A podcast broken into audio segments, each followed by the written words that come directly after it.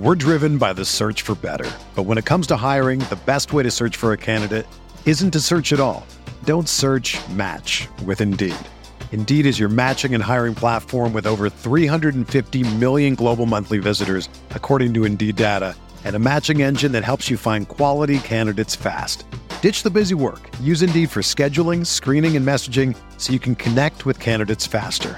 Leveraging over 140 million qualifications and preferences every day, Indeed's matching engine is constantly learning from your preferences. So the more you use Indeed, the better it gets. Join more than 3.5 million businesses worldwide that use Indeed to hire great talent fast. And listeners of this show will get a $75 sponsored job credit to get your jobs more visibility at Indeed.com/Blue Wire. Just go to Indeed.com/Blue Wire right now and support our show by saying that you heard about Indeed on this podcast. That's Indeed.com/Blue Wire. Terms and conditions apply. Need to hire? You need Indeed. For 18 years, I've truly been blessed to be a Pacer and a Hoosier.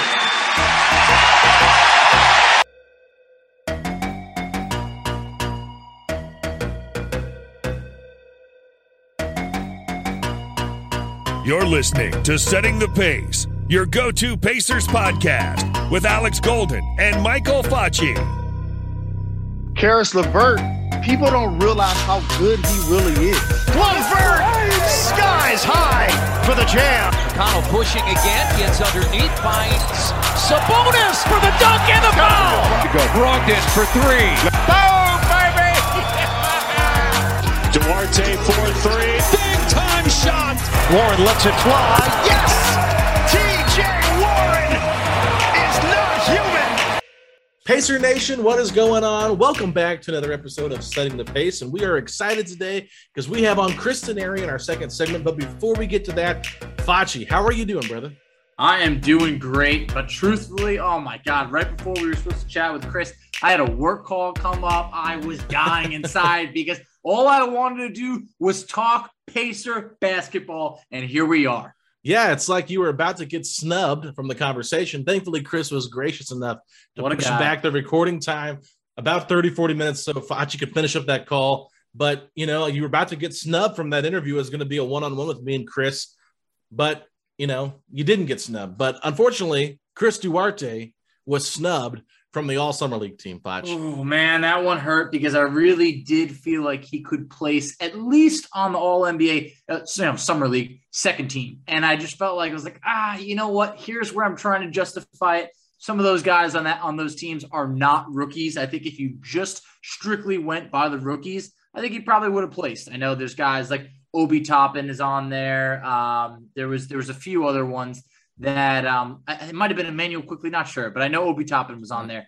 Yeah. So I really feel like he could have squeezed in at maybe the second team. But regardless, the fact that he was in the running shows that he had a pretty good summer league. I saw what I needed, and you know what, Alex, maybe he's one of those guys that uses this as a chip on his shoulder to say, "Hey, I've been overlooked my whole life. Don't worry about it." Yeah, it's one of those things. I don't think he's going to use summer league. Is that? I don't think he is either. But man, you know what? You'd be cracking me up the last two episodes.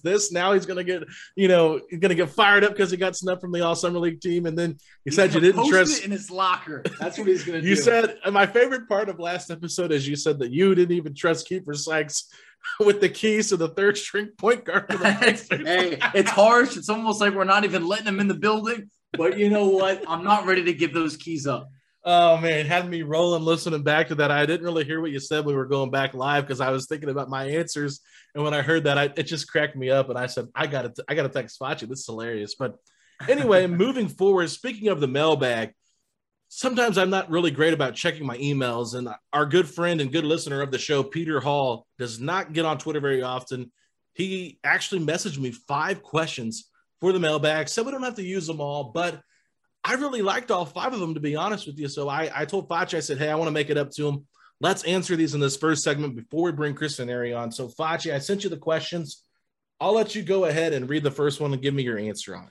Sure thing. So for the first question, While nothing is a guarantee, let's just assume Isiah Jackson does become at least a role player in the NBA. What process would you take to develop him, and what do you think the time frame will be for him to get the significant minutes in the NBA?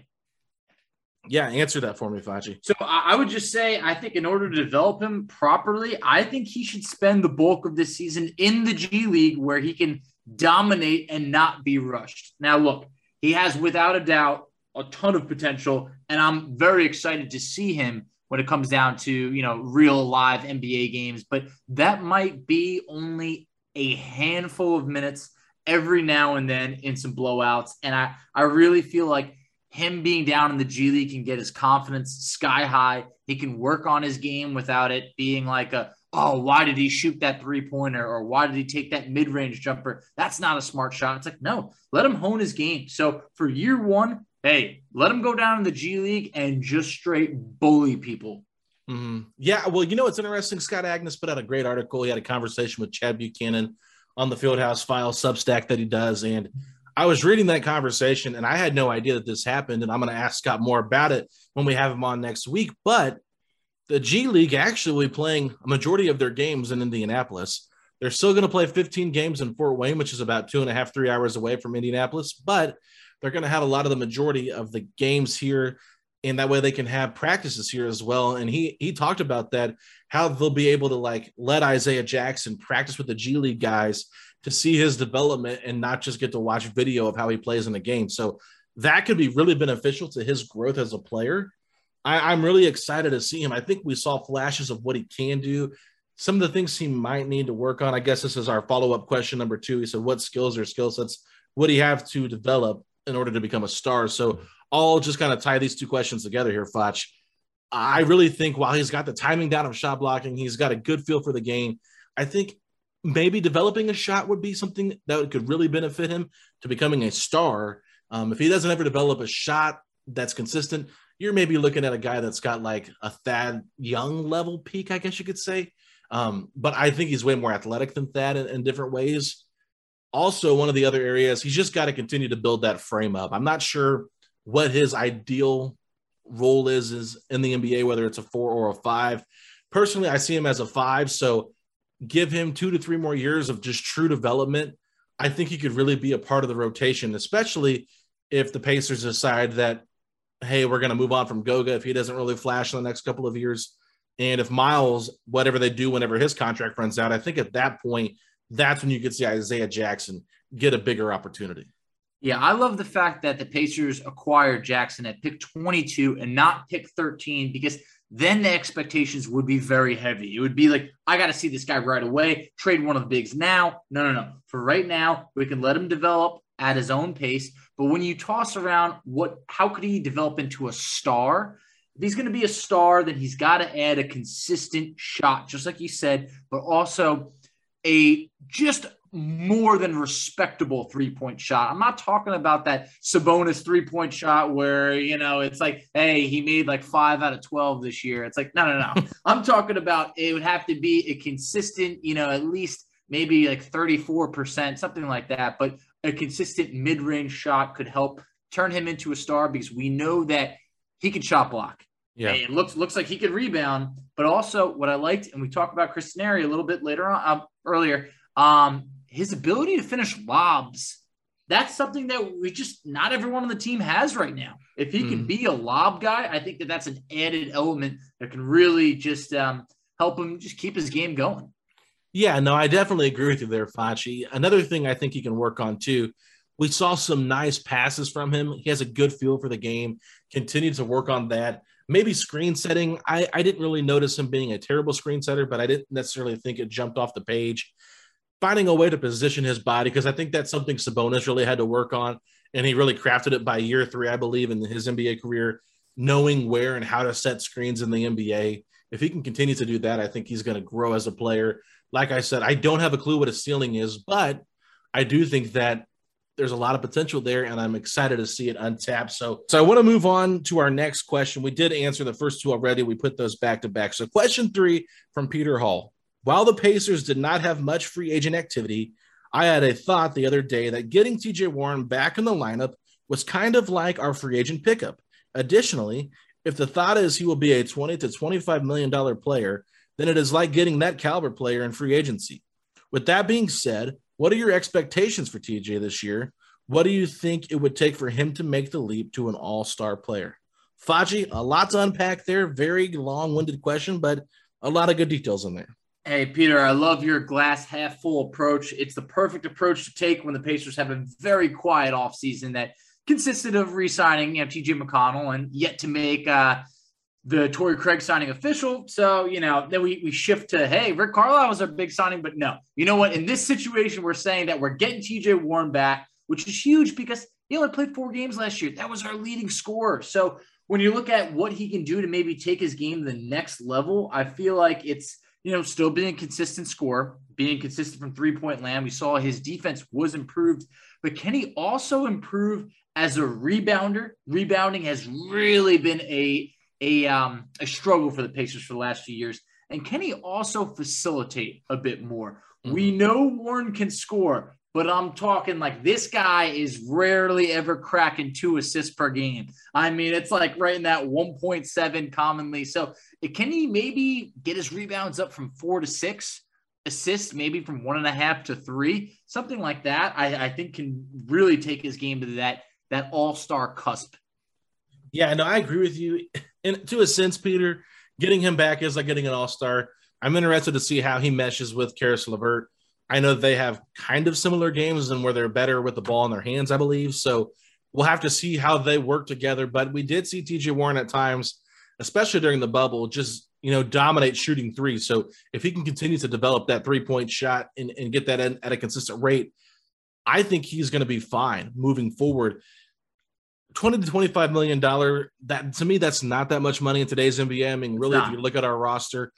So and the free agent class of 2022 right now is not that crazy good. So there could be some teams that offer a lot, but TJ likes it here. He wants to be here. So I hope the Pacers can do whatever they can to lock him up long-term, because I think a lot of fans are excited about him. But one thing we haven't hit on yet, Fachi, and that's just his availability.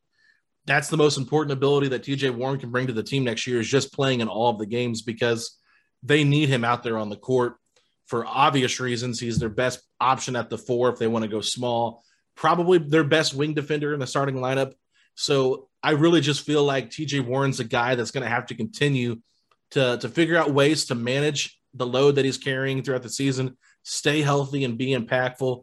And for him to make a leap to an all-star level player, I think he's going to have to lead the team in scoring, probably at 20 points or above for the season. And I think the Pacers are going to have to be in that 3 to 4 range in terms of seeding, because they're going to have to, earn that respect, because there's a lot of good teams in the Eastern Conference with a lot of loaded players right now. You look at just the projected top 3 teams with Miami, Milwaukee, and Brooklyn. And of course you got Philadelphia as well. There's a lot of really talented players in the Eastern Conference. So the Pacers might get 1 all-star. They barely got 1 last season.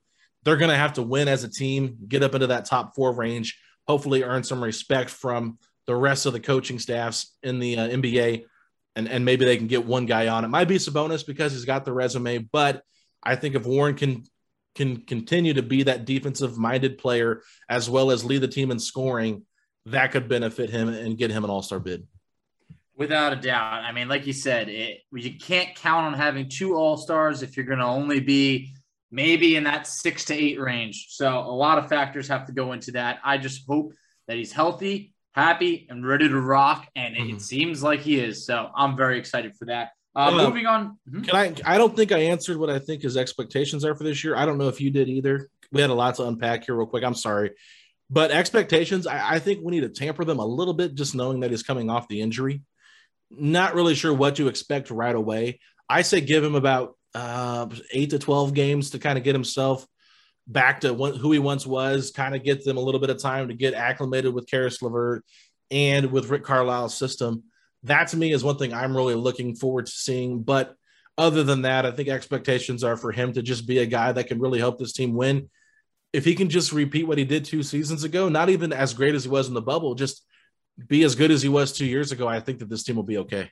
Yeah, I'm pretty much just looking for vintage Warren. I mean, I don't know if he's really going to take his game to the next level in terms of averaging like 22 points per game or anything. There's a lot of mouths to feed. I think the Pacers have probably four guys that could give you 17 to 20 a night, and Brogdon, LeVert, Warren, and Sabonis. So it's going to be tough to really have a career year for TJ Warren, but I think that's why if he can improve in other areas like facilitating, rebounding, getting to the free throw line more, I think that that's going to really be key in taking his game that next step.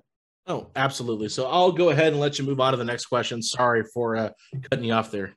No worries. So we had, if you and Fachi, so I'd say if Alex and I could have one guest that you've never had on before, basketball or not, who would it be and why?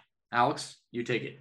Man, I feel like I have to go with one basketball and one non-basketball just to make it more of a fun question. Okay. I would say for basketball, it would have to be Reggie Miller. I mean, this is the GOAT of the Indiana Pacers. So undisputed. I would love to have him on. I think someone that would be close up to that would either be Donnie Walsh or Herb Simon, just to kind of get their thoughts on how they built the team and how Herb Simon has kept the team in Indiana, why he's never moved it, kind of his desires to just keep Indiana basketball here, even though it's a smaller market and that kind of thing. And then in terms of non-basketball, this is a really tough one, Foch. I'm not even sure. One of my favorite actors is Tom Hanks. I know it has nothing to do with the Pacers, but I would love to just interview Tom Hanks. I think that'd be really fun. I also think, because I know he'd be a great interview, Barack Obama. Hey, interesting choices right over there. I mean, Reggie Miller was number one on my list. I mean, how could you be a Pacer fan and not want to interview Reggie Miller? I just think that that's something that, hey, who knows? Never rule it out. But for a consolation or my next pick over there in terms of basketball player, Danny Granger. I just think that that's a good one. It like hurts me how little we hear from Danny Granger, because he was such a huge part of those, you know, those like mid-2000s teams. I mean, just really from 2005 to right until they traded him, like right around 2013. I mean, just such a huge part of the Pacers. So those would be my top two choices. And it's good that you said Tom Hanks, because my mind immediately went to, I've always loved Arnold Schwarzenegger. And if you were going to go in a different route, I was going to think it was going to be the most random person I could think of. But that's who I would love to interview. I just, man, I don't know where the conversation would go after the first couple minutes. It really wouldn't be probably too basketball related, but that was my childhood hero outside of Jermaine O'Neal. Wow, that's funny. Yeah, I'm the another guy. I'm sorry. I just love this question. I think Denzel Washington would be really fun to talk basketball with, cool. Just talk anything with. He's one of my favorite actors of all time. And one of my other favorite actors of all time in terms of guys that I've loved, Will Smith.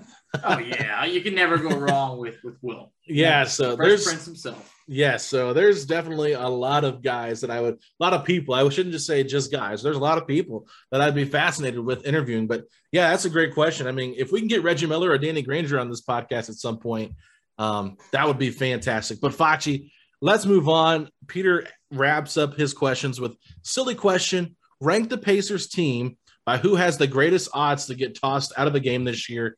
I said, let's just do our top three. So who are your top three to get tossed? My number one, I'm going to go with Sabonis. I mean, this man is always complaining. Last year, he just could not help himself from complaining. So he's due to get tossed. Number two, I put in Rick Carlisle. The head coach is always at risk, of disagreeing and getting tossed. So I'm going to go with spicy Fachi. Yeah, we're going with Sabonis, Carlisle, and then number three, I'm going TJ Warren. I mean, it's just burned in my head, that scuffle with Jimmy Butler and him flipping off the crowd. I mean, it's just very fresh. So, hey, you never know. And for an honorable mention, I'm going Goga. I just feel like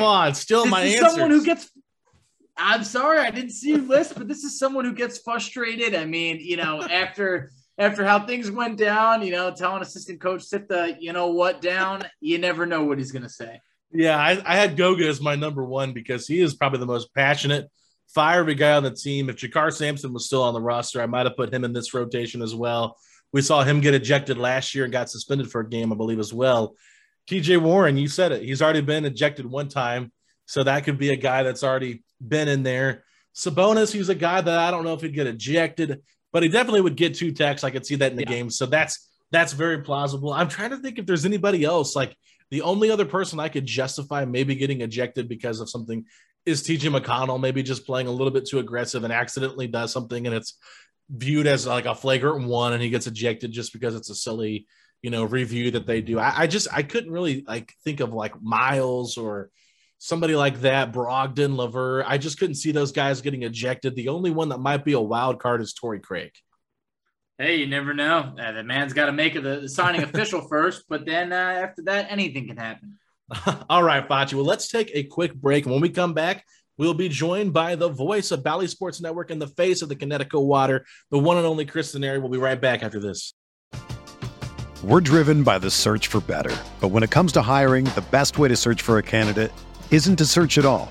Don't search, match with Indeed. Indeed is your matching and hiring platform with over 350 million global monthly visitors, according to Indeed data, and a matching engine that helps you find quality candidates fast. Ditch the busy work. Use Indeed for scheduling, screening, and messaging so you can connect with candidates faster. Leveraging over 140 million qualifications and preferences every day, Indeed's matching engine is constantly learning from your preferences, so the more you use Indeed, the better it gets. Join more than 3.5 million businesses worldwide that use Indeed to hire great talent fast. And listeners of this show will get a $75 sponsored job credit to get your jobs more visibility at Indeed.com/Blue Wire. Just go to Indeed.com/Blue Wire right now and support our show by saying that you heard about Indeed on this podcast. That's Indeed.com/Blue Wire. Terms and conditions apply. Need to hire? You need Indeed. Another day is here, and you're ready for it. What to wear? Check. Breakfast, lunch, and dinner? Check. Planning for what's next and how to save for it? That's where Bank of America can help. For your financial to-dos, Bank of America has experts ready to help get you closer to your goals. Get started at one of our local financial centers or 24/7 in our mobile banking app. Find a location near you at bankofamerica.com/talktous. What would you like the power to do? Mobile banking requires downloading the app and is only available for select devices. Message and data rates may apply. Bank of America N.A., member FDIC. What's going on, everybody? We are joined right now by the face of Connecticut Water and the voice of Bally Sports Indiana. It is Chris Denari joining, setting the pace. Chris, how's it going, man? It's going good. Connecticut Water was very tasty today because it was very hot here in central Indiana. Played a round of golf, and it was fun because I played with a couple of Hall of Famers from the Indiana Basketball Hall of Fame, Billy Shepard, and Larry Bullington, who played at Ball State and then was the Pike head coach back in the mid-2000s, and then Billy's brother, Steve, who I played against in high school. So, yeah, I had a great time playing golf, talking basketball. We talked a lot of Pacers, and it was hot enough that Connecticut Water really tasted good. Absolutely. Yeah, no, I'm not a golfer, Chris, to be honest with you. I haven't really tried it out that much. I go to the driving range every once in a while just for fun to see how far I can hit the ball. But other than that, I've never really gotten into the nitty gritty of golfing. Maybe when I get older, I might start getting into it more. But right now, I just haven't got into it. But I did watch Summer League instead of playing golf, and I'm sure you did too. Yep. So I'm curious, you know, just watching those five games, and I'm curious some of your biggest takeaways from Summer League. Well, I mean, clearly you look at the two first-round draft picks, what Chris Duarte did in his first four games. He didn't play in the fifth, 18 points per game, shot it at a high level, just played with so much confidence, handled the ball, defended, everything you hear from Mike Weiner. He was a real leader. And then Isiah Jackson, you know, he wasn't asked to shoot the ball from distance at Kentucky, but, you know, he made some threes, blocked seven shots in the final game, is very athletic. You know, those two guys, of course, are guys you're going to count on moving forward and that you're going to have, you believe, for, you know, when you have a first round draft pick and you know, you're going to have him for roughly 4 years. With that rookie contract, and then you have an opportunity to extend that, or even if you get into restricted free agency, you have a chance to have these guys for 5, 6, 7 years, and that's exciting to have two young players like that. So, you know, what those two guys did, what we saw early from O'Shea Brissett, you know, I thought Kiefer Sykes did a nice job. It was good to see them, you know, win some games, but also to see those two first-round draft picks play so well. You know, Chris, there's two different types of people. There's the it's just summer league group, and then there's that, hey, I know what I saw, the eye test. When it came down to Chris Duarte, is it safe to say, and I know everyone's expectations are different, but is it safe to say that he exceeded your expectations with his play? Yeah, I think so, just from the standpoint of how consistent he was. You know, I think when he comes out in game one and plays so well, it makes you feel good. And then you go, can he do it again? And can he do it again? Can he do it again? And I think that's what he did. You know, he was just so good with how he played, with how he could get shots, with how he could create his own shot. You know, came down the floor in transition and hit three-point shots. I mean, those are all things that I think when you watch Rick Carlisle teams, you know, in the past, whether it be with the Pacers or especially in Dallas, as the game has changed in the NBA the last few years, you can see how well he's going to fit in. And then on the Isiah Jackson thing, I mean, you guys have watched a lot of Pacers over the years. How many times have you seen, you know, guys go to the rim for alley-oops? Just not very often, right? Nope. And so to have somebody like that, you know, with that type of athleticism that is only going to get better, just makes you feel real good. And you're right. I mean, it's always hard to read a lot through summer league because of, you know, some teams are, you know, playing NBA level players. I mean, Kenneth Faried was out there, Michael Beasley, Emmanuel Mudiay. I mean, these are guys that are veterans in the NBA. And I thought the two rookies in that standpoint played really well.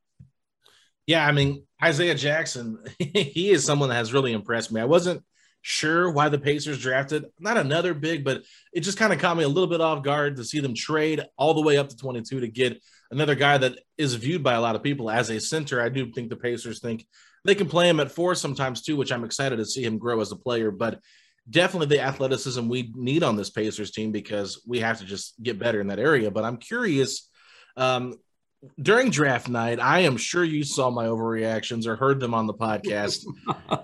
It was not pretty. I have been getting blasted pretty much every day or anytime Chris Duarte played in summer league, someone was like, oh, you still think it was sick to your stomach, Alex, you know, but I'm just curious on draft night, you were at the live party, I believe in Carmel, Indiana.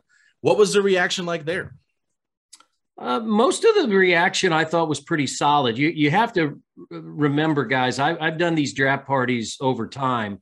And if I go back to 2010, when the Pacers drafted Paul George, I'm going to say half Bankers Life Fieldhouse that night, they didn't even know who Paul George was. And I think that's turned out to be a pretty good draft pick for the Pacers as well. You know, what Paul has done in the NBA. So I think a lot of people at that point, you knew it was either going to be, in my opinion, it was going to be Moody, Duarte, Kispert, right? Those were sort of the three names in there. Davion Mitchell had already been taken by Sacramento. I was fortunate enough to attend Duarte's workout and watch Duarte in that six-man workout. And I came away very impressed. And I could tell that the Pacers front office staff was very impressed and that the scouts who had scouted him, you know, had done their due diligence. There was just a lot of buy-in on Chris Duarte. So in the back of my mind, I thought there was no doubt that that's who they were going to take. And, you know, I think Moody, what he did at Arkansas as a freshman, you know, he's an outstanding talent. I mean, you know, at that position at 13, you're going to get a pretty good player. I just feel like they felt like they knew exactly what they could get in Chris Duarte, what they could get in now and how he could grow.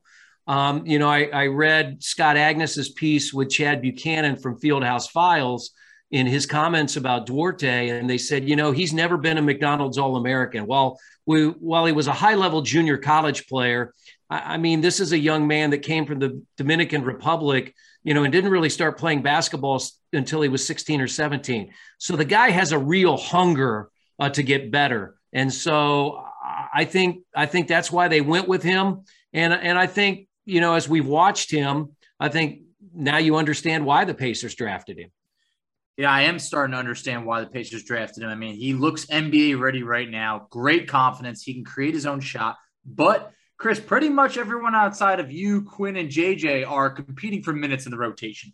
Do you see Duarte as someone that can crack the rotation early on in the season? Well, if you look at the roster right now, I mean, you know, losing Doug McDermott, him signing free agency in San Antonio, you know, that opens up an opportunity, right? Part of what we've looked at, it's hard to know because you're looking at a group that has not been healthy. If we look at the starting five that we all think it will be, which is LeVert, Brogdon, Sabonis, Turner, and Warren, and then you go to the backups, right? You go to that reserve group led by TJ McConnell, who's re-signed. You've got, you know, Goga Bitadze, and it was unfortunate that he was not able to play in Summer League. Jeremy Lamb is back, Justin Holiday, Chris Duarte, Isiah Jackson maybe to start out in the Jakar Sampson role, right?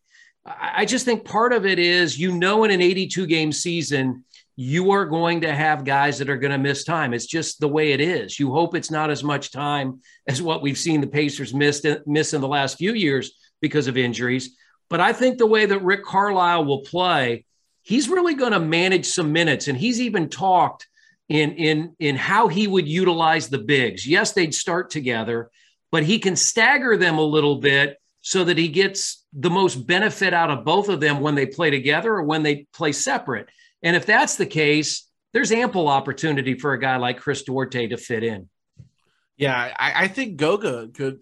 I'm curious to see what happens with Goga. I'm not sold on him being a part of the rotation going into the season. I mean, I could see where there's a case where they want to get him some minutes to see what he does. But at the same time, if Carlisle plans on staggering Domas and Miles quite a bit, I don't really see where you would fit in Goga into that rotation. But I've got my eyes glued on that because there was some really impressive play from O'Shea Brissett once again in Summer League. I know he didn't shoot the ball incredibly well, but I think he led the Summer League in free throws attempted or something like that. So really getting to the line. This is a guy that stepped up last year and looked really good for the final part of the season last year. So what are your expectations for O'Shea heading into this next season? Yeah, I mean, I didn't even mention him, did I? I mean, that's I thought he was fantastic. I mean, to come in the way he came in late in the year and to put up the numbers that he was putting up, you know, double-doubles on a fairly regular basis, shooting the three-point shot the way he did.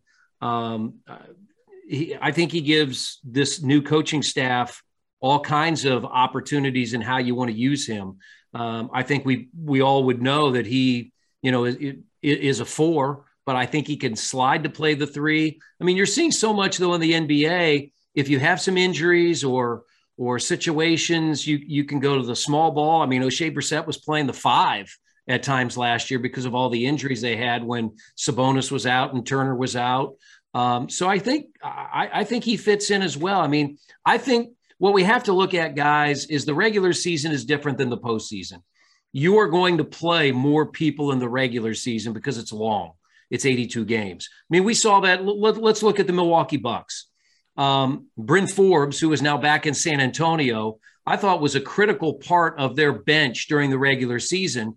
But if you go to the NBA Finals, he didn't play that much because Mike Budenholzer was using, you know, a rotation of about 7, maybe 8, because in the finals or in the playoffs, you're going to ride the guys that need to play the most minutes. So I sort of separate things out, that you have a regular season rotation and then you have a playoff rotation. Now you're hoping you get to the playoffs so you can use that rotation, but I don't think Rick Carlisle will hesitate to use many more players in the regular season in a rotation than he would if he got to the postseason.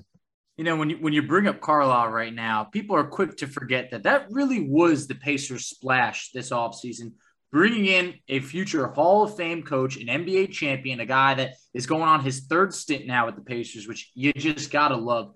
But what's your thoughts on what Carlisle is going to bring to the table after what we just went through, unfortunately, last year?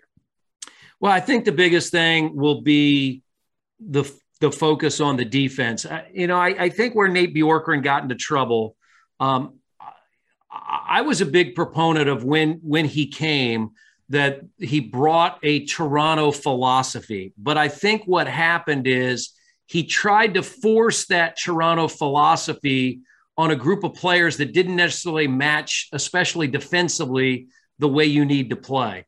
And so I think what Rick Carlisle has said is when people have asked, well, you know, how can you implement your system? And he has said, look, I really don't have a system. I take the players that I have and build a system around them. And so I think especially on the defensive end, that's what needs to happen is you look at the personnel that you have, and then you make your adjustments defensively there. Because guys, look, you know, 2 years ago, and I know Dan Burke was an assistant under Nate McMillan, but this team was 6th or 7th in defensive efficiency. And then the next year, last year, they struggled with basically the same personnel. Now, was the defense poor because of individuals were poor? Maybe they didn't quite play each individual the way they should have. But I tended to think as the season moved along, it was more the style of defense that we're playing that didn't really mesh with the personnel. So I think from that standpoint, I think they will have a base defense that they can really rely on. I think the Pacers last year got caught in playing far too many defenses. Some of them were gimmicky. You know, some of them just, quite frankly, didn't work. So I think Rick will come in knowing that this team has to get back, you know, to playing defense at a higher level. I'm very confident in what he'll be able to do offensively. I think he's got some highly skilled offensive players, but it'll really be all about the defense and what changes they make in that area that I think will impact the team. Yeah, I think you're 100% right. It was really just Bjorkgren trying to implement that Toronto philosophy with a roster that really didn't match what Toronto did, especially the year they won the championship. I mean, the Pacers, unfortunately, they just weren't athletic enough to compete with that team or do the same things that those teams did. They could have competed, but in different ways and playing a different style. And unfortunately, it didn't work out for Bjorkgren. A lot of things happened last year. I know that the Pacers probably would like to move on and not remember that season. It was a bit of a letdown, but I have to ask because Kevin Pritchard brought this man up several times in his end of season press conference, TJ Warren. And you talk about it. Not having TJ Warren last season really did hurt the defense. A lot of the things that I thought the Pacers could benefit from in trying to play more of the Raptor style is playing TJ Warren more, maybe at the 4, or just utilizing him a little bit more in a different way than McMillan had. But what are your expectations for TJ Warren this upcoming season? Well, 2 years ago, I mean, and we can look at the bubble. I mean, he was probably the Pacers' best player, averaged about 20 points per game. You know, came to Indiana and almost had like a Bojan Bogdanovic year, right? Remember, Bojan came and much was made that this guy can't defend. And I thought Bojan did a really good job of having a well-rounded game. And I think that's what we saw 2 years ago with TJ. And then, of course, he played 4 games and we never saw him again. So I think this is a guy that, you know, if you add in LeVert and you have all of these guys that can create your own shot, all of a sudden you get much more difficult to defend. And I think that'll be a big case for the Pacers. I mean, so many people, and again, I'm looking ahead because last year did not taste good for anyone, not being in the postseason or being in the playoffs. But, you know, playoff basketball is different when and if you can get there. And I think the Pacers having like Warren and LeVert and Duarte and, you know, Brogdon and these guys that can do some things where they can create their own shot, that gives you a much better chance to advance in the postseason. And, you know, having a group back, and again, it's all predicated on health, having a group back that is healthy, that you can count on those guys on a night in, night out basis, I think will be huge. And I think Warren is a huge asset to this franchise. This is a big year for him. What, it's a contract year, right, guys? It's the final year of his contract. I expect, you know, we'll see how they manage him in the preseason. What, he had a tweet last week or so that said, basketball is fun, right? He said something like that. And I think it was the first time we've really seen him on social media you know, let everybody know that he's back. And we don't know at what level that he's doing things. He was out in California with his teammates working out, but it seems like when he posted that tweet, it was very positive in saying, hey, basketball is fun again. I'm back. TJ Warren, very much a man of few words. So when he speaks, it's important to listen, because I completely agree. Something like that, that small tweet, it tells a lot. That I feel like he's probably feeling real good, feeling healthy, playing basketball, excited to be back. And it gets me even more excited to see him back on that court. Now, when you mentioned the health of this team, it's been the common thing we've heard now for the last few years. They got to stay healthy. They got to stay healthy. Well, in free agency, one of the first things they did was they brought back TJ McConnell. How vital do you think it was to bring back TJ to this core? Well, I just think, he's a guy that can definitely be a leader, and I think he can even be more of a leader now that there's a commitment on both sides. He really wanted to be in Indianapolis. He wanted to be a member of the Pacers, and clearly the Pacers showed him how much he means to them. So I think he's huge for that second unit. I think you'll see him, play down the stretch at times, just as we saw this year, because you can put him on the ball and you can take Brogdon and put him off the ball. You guys were saying you could go small with one of the bigs, Warren at the 4, LeVert at the 3, Brogdon, McConnell, throw in Brissett. I mean, you have a lot of opportunity to create a 5 that is different from what may be a traditional starting lineup. So I just thought it was a huge signing. We had a chance to visit with TJ at that announcement. He looks incredible as far as what kind of shape he's in. I almost didn't recognize him. He was thinner but stronger, and had a chance to visit with his dad, who was his high school coach, and they have been working out together 6 days a week. And his dad told me, wait till you see his three-point shot. That's the one thing that he knows can really improve his game, when he can become more of a threat out from three-point range. So I'm really, really anxious to see TJ once camp starts, because he has really worked hard back in Pittsburgh this summer. That's fantastic to hear. And another guy that we saw working out in Dallas, Rick Carlisle joined him, was Miles Turner. This is a guy that I think a lot of fans maybe have anticipated might be on the move for the last couple of seasons. I know we talked about it because we just felt like if they're going to move one of the bigs, it makes more sense to move the guy that's not been the two-time All-Star. But here Turner isn't. He really is a good part of this team, and he does a lot of good things this team needs in terms of rim protection and being able to step out and hit that three on the offensive end. Can you talk about Miles a little bit, why fans love him so much, and kind of how he's really had to be the guy to sacrifice the most on this roster? Well, you're right. I mean, and I think, a number of the coaches and his teammates have even said that over the years that, especially from an offensive end, he's probably sacrificed the most. But I think a creative coach like Rick Carlisle can use him in many different roles. His ability to shoot the three. I thought last year, from a Nate Bjorkgren standpoint offensively, I thought he was able to be creative and use Miles. And I thought Miles was a lot more, confident in driving to the basket. I mean, he's not a back to the basket guy. We know that. But I thought he put the ball on the floor and got to the rim and was able to be creative in that way. But I expect good things from Miles. I think part of the reason he resonates with the fan base is, he's real. Social media, I mean, he's engaging. He has a really good personality. He's one of us, if you will, even though, I'm 60 years old, the guy's what, 25, 26, I could be his dad. I mean, there's just a relationship that I think he has with the Pacers front office, with the fans, that he's all in it. He wants to win. He wants to, bring the Pacers back to glory, if you will. So, I'm a big Miles fan.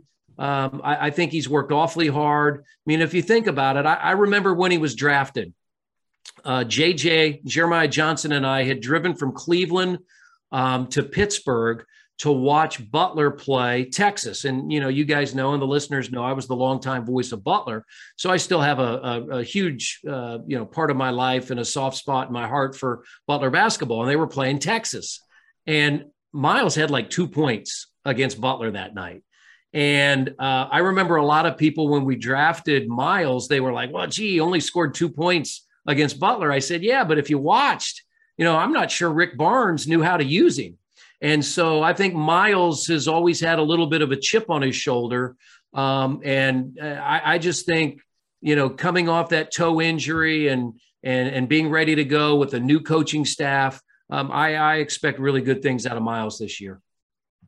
Yeah, I mean, it's so hard to not root for Miles because it just feels like you mentioned, the guy who sacrificed the most, unfortunately, gets the most slander, I feel like, on social media when it's not deserved. So it's always great to see him just doing well, putting in the work, and succeeding. I thought he had a great year last year, but wanted to bring up some interesting comments that happened recently. Isaiah Thomas, during one of the summer league games, I don't know if you heard, but he had mentioned that he thinks if he stayed in Indiana, prior to, you know, Rick Carlisle joining as head coach, he thinks that the Pacers would have won the NBA Finals.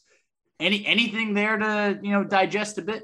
No, I mean, I wasn't watching. I mean, I watched. I almost that night with that game, I had to turn down the sound. I mean, we all know how talented that team was. The 161 games, and then the next year before, you know, what happened in Detroit. I think it's easy for Isaiah to say that, but I think Rick did a pretty good job. I mean, I think he did too. I mean, Rick won 61 games and made it to the Eastern Conference Finals the year that Detroit won, and then the next year probably had one of the best teams in the NBA. Come on, Isaiah. I mean, I think we're all in agreement. I don't think I can buy that. I think we're all in agreement here. I don't think anyone's buying it. No. That cracked me up. Putting Chris on the spot there, Fachi. Sorry for the hot seat. Well, that's all right. That's all right. Come on, Isaiah. I like that. That's a good way to wrap this conversation up. But I do have to ask you before we let you go, are you going to be able to be in all of the arenas this season? Great question. Do not know yet. Okay. We do not know as far as, what's going to happen as far as the regional sports networks. And that will be more of a Sinclair or Diamond Sports Group decision, that they own Bally Sports Indiana, and not a Pacers decision. Right now, Major League Baseball, none, at least with Bally Sports, none of those regional networks are traveling. Now, there have been some dugout reporters traveling, but the play-by-play and the analysts are doing things remotely. So we really don't know. We know the schedule is coming out very shortly. I'm this way, guys. You know, I have a great job, right? I mean, many, many people would trade me for this job, whether I get to do games in visiting arenas or in a studio at Bankers Life Fieldhouse. So however we get to do it, I'm happy to do that. Hopefully we will at least be able to be in the Ascension St. Vincent Center for practice and be around the players and be around the coaches, because those are the things that you miss. Those are the opportunities when you build a relationship with the players and you build a relationship with the coaches. You know, the good news is, I've been able to be in the practice facility a little bit this summer. So I've been able to see, I saw Goga, I saw TJ McConnell, was able to interact a little bit with Rick Carlisle. So to me, that is as important as anything. And if we're able to do the games at Madison Square Garden or in Miami or Dallas or wherever, that'll be a bonus. I'm sure hoping we can get back to normal. But at this point, we're still unsure of how that all is going to shake out. Well, we're looking forward to it. We miss you at the games and all of that. I mean, just it's something you look forward to when you're watching Pacer games. But, Chris, as we sign off, tell everyone where they can find you on social media. And is there any good causes that maybe you want to promote? Sure. You can find me on Twitter at Chris Denari. I'm on Facebook. I don't really have it blocked. Anybody can get there. I am on Instagram, Chris Denari. My kids laugh at me because I'm rarely on Instagram. I should probably get on it more. I'm more of a Twitter guy. I mean, just because that's how I tend to get all my news and my information, those types of things. All of us are dog owners. I'm very involved with the Humane Society here in Hamilton County. Many people, of course, watch the Connecticut commercials, and they see our two rescue dogs, Bailey and Walter, and they've had a great summer. I've also, I'm starting to get involved a little bit. I emceed an event for a group called A Kid Again, and it was here in Noblesville. They have an Indianapolis location, and what it is, it's a group that sort of like Make-A-Wish does things for kids with cancer. This does opportunities and experiences for kids that have suffered life-threatening illness or those types of things, and they create experiences for families. So it's not just the child that is going to go to Disney World or the child that's going to go to a Pacers game or a Colts game. It's the entire family. And so that's something that I've learned more about here really just this summer. Thad Matta, the longtime Ohio State coach who I worked with at Butler, I emceed an event for his wife Barb a few weeks ago, and it really opened my eyes to this group and this charitable group. And so I'm hoping I'm able to do a little bit more with this group called A Kid Again. Amazing stuff, Chris. Looking forward to it. And guys, if you ever have you want any more information, make sure to tweet at him. I'm happy to answer. All right, Chris. Well, thank you so much for joining us. We're going to take a break and we will be right back after this. Everyone is talking about magnesium. It's all you hear about, but why? What do we know about magnesium? Well, magnesium is the #1 mineral that 75% of Americans are deficient in. If you are a woman over 35, magnesium will help you rediscover balance, energy, and vitality. Magnesium supports more than 300 enzymatic reactions in your body, including those involved in hormonal balance. From functional medicine doctors to mental well-being and female hormone experts, we all know that magnesium is the one mineral to improve all aspects of well-being and health. But which one? Magnesium Breakthrough from Bioptimizers, the trusted choice recommended by leading experts, with 7 best-absorbed forms of magnesium to ensure your body receives the support it needs for overall well-being. Go to bioptimizers.com/balance today and use code BALANCE10 for 10% off. Support your journey to wellness at bioptimizers.com/balance. Magnesium Breakthrough from Bioptimizers, your foundation to optimal health and vitality. All right, everybody. Great episode today. Love Chris Denari. Always a pleasure talking to him with, and just a guy for hanging on an extra 30 minutes tonight and letting Facci finish up his work call. Hey, always a pleasure having Chris on there. Always just great catching up, and just a lot to unpack since we hadn't spoke with him in a while, but hey, always a familiar voice that you love to hear. Yeah, I'm looking forward to the next week as well. We're going to have Scott Agnes join the podcast Monday. Scott always does a terrific job covering the Pacers. We'll ask him some questions about the offseason, get his thoughts on things and some potential moves that can make going forward. But Facci, I have to ask you, this is a non-Pacers related question, but are you much of a pop or a soda drinker?